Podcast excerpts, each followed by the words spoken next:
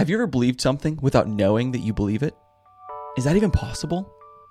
Like believing something that's kind of inherent, subconscious, and you don't realize it, but it's affecting the way that you live.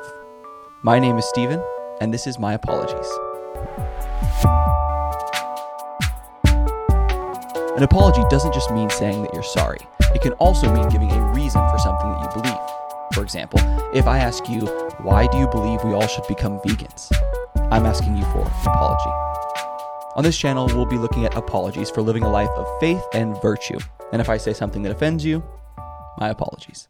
Today, we're talking about pantheism and how, without knowing it, you might accidentally be a pantheist. It might be something that's subconsciously influencing your mind. I think a shocking number of people that I've met, people in America and probably around the world, are secretly kind of pantheists. And this is what came to mind whenever I was reading book two, chapter one of C.S. Lewis's Mere Christianity, because he talks about pantheism. And so I thought it'd be a great thing for us to touch on today. So today we're going to talk about one, what is pantheism? Two, how to know if you're accidentally a pantheist. And three, is pantheism the right way to view the world? Is that what we should believe? So, number one, what is pantheism? In Mere Christianity, C.S. Lewis has kind of established that there are two ways you can go as humanity. You can go the religious route, where you believe in a God, the theist route, or you can go the materialist route, where you don't believe in a God. That was the first big division of humanity as he sees it. The next division that he lays out is what type of God you might believe in. Do you believe in a God, as he says, a traditional God who is separate from its creation, or do you believe in a God who is the creation? Who, in fact, is the very thing that is creation around us. Pantheism is that belief the belief that the universe is God. A helpful quote I found about pantheism that I think paints the picture of pantheism really well is from The Elements of Pantheism by Paul Harrison. He says, The word pantheism derives from the Greek words pan, meaning all, and theos, meaning God. Thus, pantheism means all is God. In essence, pantheism holds that there is no divinity other than the universe and nature. Pantheism is a religious belief that reveres and cares for nature, a religion that joyously accepts this life as our only life, and this earth as our only paradise if we look after it. Pantheism revels in the beauty of nature and the night sky, and is full of wonder at their mystery and power. Pantheism believes that all things are linked in profound unity. All things are interconnected and interdependent in life and in death, we humans are an inseparable part of this unity, and in realizing this, we can find our joy and our peace. So, that quote honestly makes it sound really, frankly, beautiful and pretty appealing. So let's learn more about this. And the way we're going to do that is by examining a few ways that you might be able to tell that you have stumbled into pantheistic beliefs. I'm going to start with what I'm calling way number zero because it's not really, it's kind of a gimme. It's not a way of stumbling into it, it's just straight up pantheism. And that is if you are Hindu or Buddhist or take part in some other kind of Eastern mysticism or Eastern religion, odds are you're a pantheist. Those religions are just embedded with pantheistic thought. It's a major part of their faith. And so it's kind of a gimme, way number zero. If you're Eastern, if you're into Eastern mysticism and Hinduism and Buddhism, you probably know that you're a pantheist. And I don't know why you'd be going through this list anyway, but I'm glad you're here. Way number one that we're going to look at, and the first one we'll reference as an actual sneaky way of being a pantheist, is that you believe everything around you is divine or part of the divine. I'm going to read a section of C.S. Lewis that explains this. Pantheists usually believe that God, so to speak, animates the universe as you animate your body, that the universe almost is God, so that if it did not exist, he would not exist either and anything you find in the universe is a part of God. The Christian idea is quite different. They think God invented and made the universe, like a man making a picture or composing a tune. A painter is not a picture, and he does not die if his picture is destroyed. You may say, he's put a lot of himself into it, but you only mean that all its beauty and interest has come out of his head. So, a Christian or a traditional theist thinks that God created the world, that it's something external to him like a chef creating a beautiful masterpiece meal, or like Lewis says, an artist creating a beautiful painting, or uh, an author writing a book is a great analogy as well. You could destroy the creation, but the creator would still exist. They're separate, just like you could trash the Mona Lisa, and that doesn't suddenly poof away with its artist. Pantheism, in contrast, means that the universe is God itself.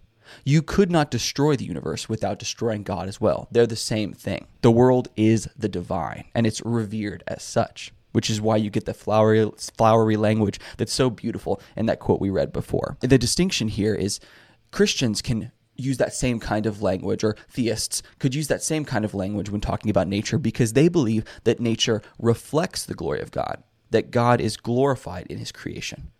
But pantheists are using that word because they think the creation is God. So that's the distinction. Is it God or is it just reflecting God? And that's why you can use similar language but mean something really different. That's why this can be pretty sneaky.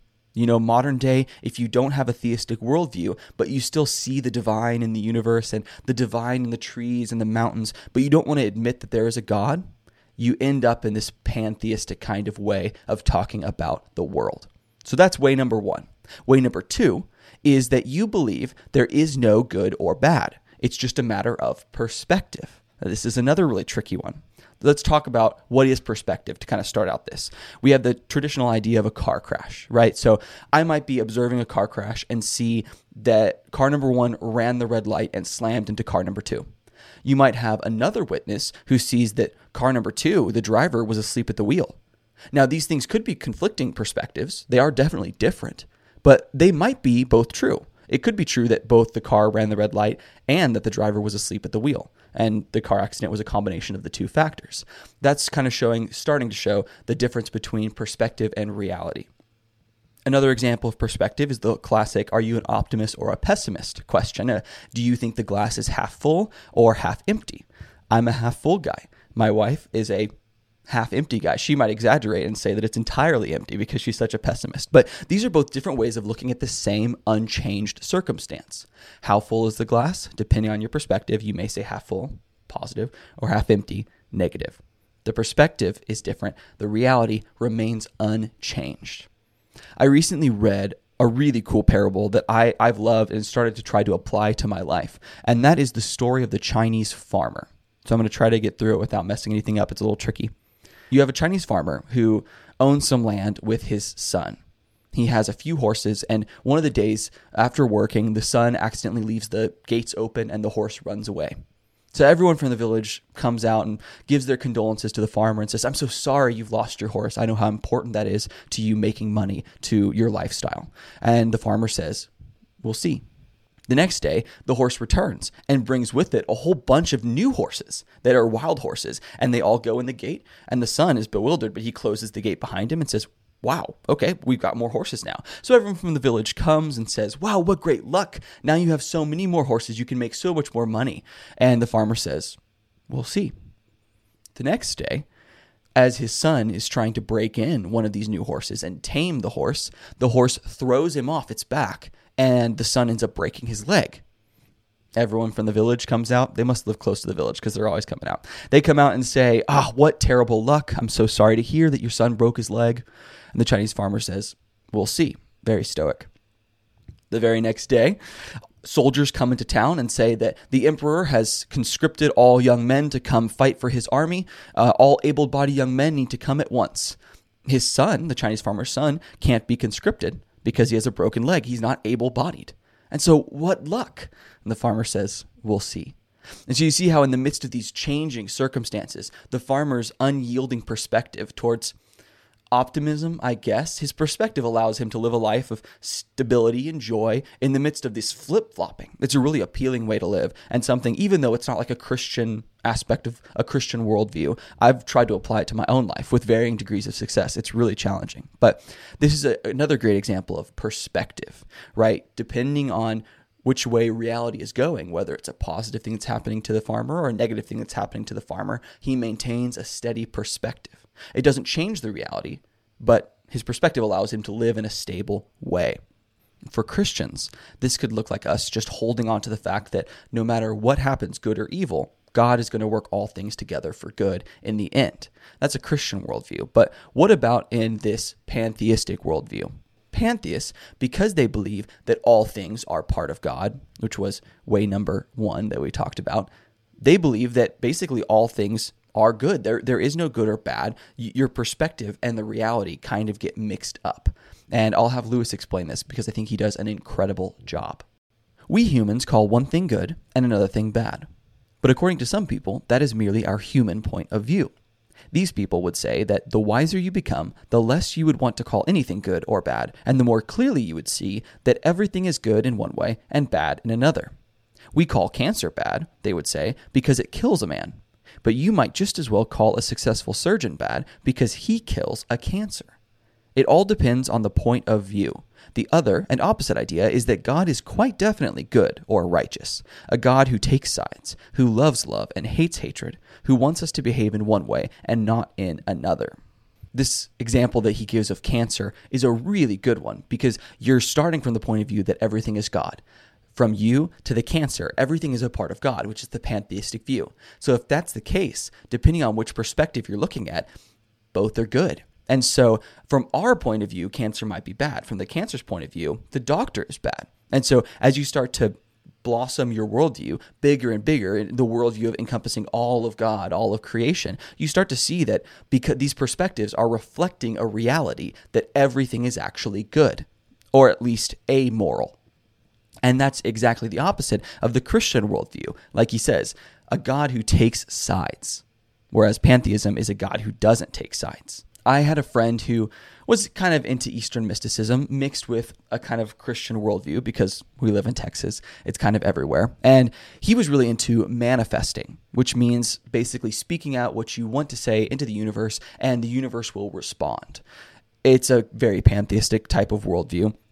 He also would say the phrase, it's all good all the time. And he didn't say it in the flippant way where he was basically saying, It's okay, I forgive you. What he was really saying was, It's all literally good, regardless of your perspective. He's saying, if you if you blossom out, no matter what's going on, it's a good thing. No matter who we're talking about or what circumstance it is, not that God will turn it for good, but that because it's all part of God, it literally is good. And this is the kind of thing you start to see when you get into this Eastern mysticism pantheistic worldview. So, this is another sneaky sign, way number two, that you might accidentally be pantheist. Another quick example to throw in here is if you find yourself saying or hear someone say the phrase, that's just your truth, again, that's the muddling of truth and perspective.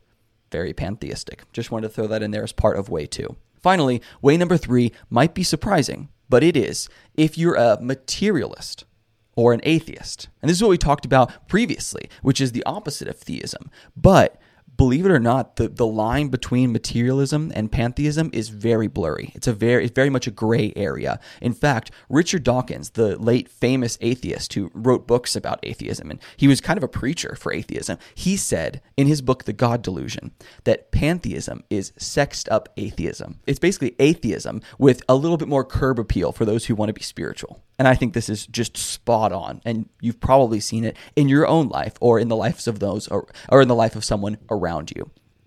A quote from Britannica on pantheism says, it's the doctrine that the universe is God, and conversely, that there is no God apart from the substance, forces, and laws manifested in the universe. Nothing apart from substance, forces, and laws in the universe. That is materialism. You're just calling that universe God and switching it from materialism to theism. And so, as you can imagine, there's a lot of blurring the line between the two. If you're a materialist, you don't believe in the spiritual world. But if you start to refer to things in a religious kind of way, looking to the universe for purpose, or even I've heard kind of the idea of God being the vibrations in the natural world, you're taking a materialist view of the world, but you're calling it God. And this is essentially pantheism. You're a sneaky pantheist. You're attributing the natural world to with divine purposes, divine qualities. To be clear, pantheism is a religious claim, whereas materialism is a a religious, an atheistic claim. And so they're not the same thing. But one can lead to the other, and the line is not as distinct as people would like to say it is. So those are our three ways. So let's land the plane and talk about where pantheism falls apart. Does it fall apart, or is it a worldview we should accept as Christians? What Lewis points out is if pantheism is true, and we have that way number two, which is everything is good, you have no way to call anything evil. It's the same problem that atheism has, the same problem that materialism has. It's the downfall of pantheism. Christians are often confronted with the problem of evil, of how can a good God create a world that has such issues? And Lewis makes the point that that problem is actually a problem for pantheists as well and materialists as well. Christians just have answers. And so let's take a look at that quote. And of course, that raises a very big question. If a good God made the world, why has it gone wrong? And for many years, I simply refused to listen to the Christian answers to the question because I kept on feeling, whatever you say, and however clever your arguments are, isn't it much simpler and easier to say that the world was not made by an intelligent power? But how had I got this idea of just and unjust? A man does not call a line crooked unless he has some idea of a straight line. What was I comparing this universe with when I called it unjust? And this really hits the nail on the head when it comes to the problem of evil atheists and I guess in this case pantheists would throw the problem of evil at religious people, at theists, people who believe in a Christian God, for example. But they try to have a simple answer saying a good God can't create a bad world. Simple, easy to understand. But it doesn't actually solve the problem for them because right back at them you can respond and say, How do you call anything evil as a pantheist? We know that certain things are evil. You have genocide, abuse, racism. These are bad things. Pantheism posits a God who is above good and evil, who doesn't take sides, as we talked about before. And so you're left to answer the question why do you believe that there's such a thing as evil? Or why do these evil things exist? The most you could end up with is a personal morality in which I personally think that racism and genocide are wrong. But ultimately, because all is God and all is good, those things aren't ultimately wrong. It's just my personal preference. And we can't really impose personal preference on anything. And that's not the way we experience morality, as we talked about in episodes three and four.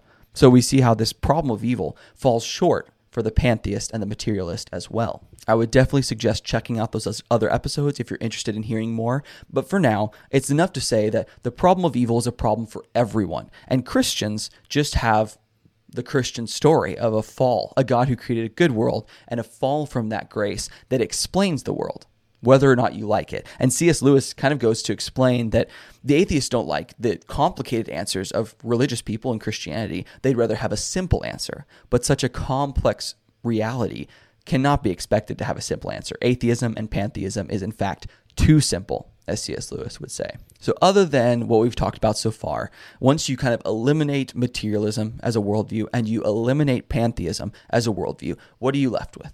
Well, you have something called dualism, which is another theistic worldview. And Christianity is kind of like dualism, but it differs in a really important way. And so that's what we're going to talk about next week. We're going to get into Christianity and dualism. What are the similarities? What are the differences? And why is it important? If you enjoyed this episode and haven't subscribed yet, please do. If you're listening to a podcast, give it a five star rating and a review if that's possible. If you're on YouTube, please like and subscribe. You can also reach out to me via locals. There's a link to the sh- in the show notes as to how to join my locals page, or tweet at me at my apologies pod. I'd love to hear from you. Until next time, my name is Stephen Cram, and this has been my apologies.